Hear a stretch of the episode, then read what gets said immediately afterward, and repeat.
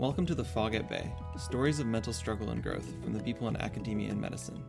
I'm your host, Peter Chisnell. Last episode, our guest Abby mentioned that she'd like to hear from people struggling with issues who are in the upper echelons of academia and medicine. And we agreed with her. We think it can be really refreshing to hear that these superstars we look up to still struggle, that they still have, you know, mental crap that they're trying to work through. So we went to the top and we interviewed Igor Mitrovic. He is a professor of neurobiology and physiology, as well as a physician at UCSF. He almost died a couple years ago due to a six inch blood clot. And even though he survived, the experience left him scarred in a way that he never anticipated. Here's Igor. Perhaps one of these things actually is maybe related somewhat to, to, to midlife crisis. And sometimes I wonder if the midlife crisis is not, not just just the really final realization that there is an end and you are hurtling towards it. There are things that you can't do anymore, and there isn't that much time that is left, so you kind of. And then you add on top of it something such as what I've had portal vein thrombosis, which was extremely scary. Didn't know what was going on. I actually had these panic attacks, and I was thinking I had pheochromocytoma, but no, it was a huge clot in my portal vein, and I got on heparin and very quickly, fortunately for me. And the clot was clot was gone in maybe three and a half, four weeks, almost gone in four weeks. In six weeks, it was completely gone. It was a six-inch clot. But what left after the clot was gone was incredible sense of vulnerability, um, fear of the kind I had never experienced. I was seeing, actually, if you will, dragons around every corner, only to realize that I'm actually depressed. It was a pretty bad depression. I called a colleague of mine. One of the particular bouts of depression I was this is actually some kind of mix of like depression and anxiety at the same time. A colleague of mine was he was my protege uh, and a psychiatrist now, and he told me, Igor, you know, you were depressed, have a great person for you. So I recommended another colleague here. So I went on seeing him and got on some medicines. And it took me a year and a half to really get out of that depression. I was teaching and I was like doing doing things, but uh, I wasn't well. It was really bad.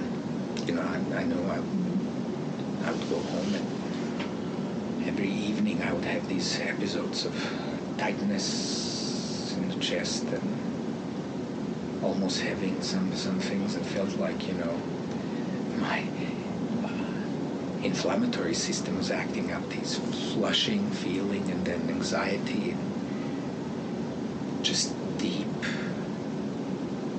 seated fear and I would go downstairs in my house and cry trying to hide it from my son not quite successfully it wasn't fun. That was such that I wasn't even you know, sure what I was even even now I feel tightness a bit of a tightness in my chest thinking about it. I wasn't even sure what I was said about what was going on. That was anything but fun to be around. It was yet somehow I still managed to teach. Maybe that was my lifeline because when I teach, I at least am not, I wasn't completely in my head alone. So,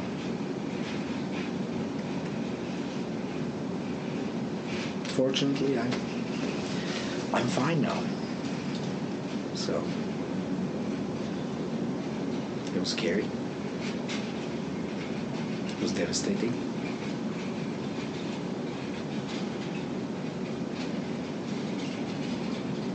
Though I didn't consider it myself at the time, I can see how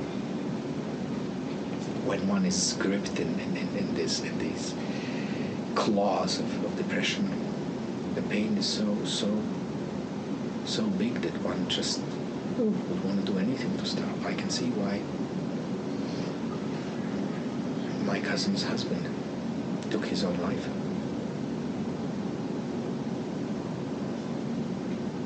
Everything feels pointless, meaningless. And all there's left is feels like you're you're made out of pain and it will never stop. Well, one thing that I'm blessed with is is an incredibly understanding partner. My wife is a remarkable person in that sense. She may not be someone who is uh, trained or capable to treat me if I am feeling bad but she's incredibly reasonable in essentially recognizing you need help. Let's do something about it. Take your time.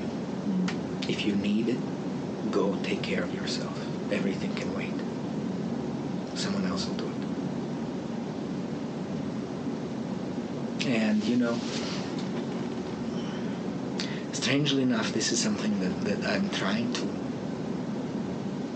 when I talk to a student who has who is experiencing something like that, students feel like, for some reason, maybe I was like that when I was younger as well. Almost the younger one is, the more more concerned one is with time, which is in, in kind of kind of paradoxical. You know, it's like, oh, I don't have time, I can't afford taking a year off. Why? It's really about your life. It's really about the big picture you know, what is it that is more precious than, than your own health? You know, you may save one year now, but you may lose 10 years later because of that. So that is why I feel actually that we all should remember that we should be the most important thing ourselves in our lives. Unless we take care of ourselves, we can't take care of anyone else. But I usually tell them, okay, you owe everything that you, you have just told me. Now I'm asking you to sit and imagine that this is what your child came and told you. What would you tell your child after you've heard everything? So that is actually a bit of decentering, in which essentially not only decentering, but you care about this person. How are you going to? What are you going to tell them? And can you take your own advice? So if you can be compassionate and caring with your child and tell them that you know it doesn't matter what other people think if you're doing the right thing right thing for yourself. It doesn't matter what other people think.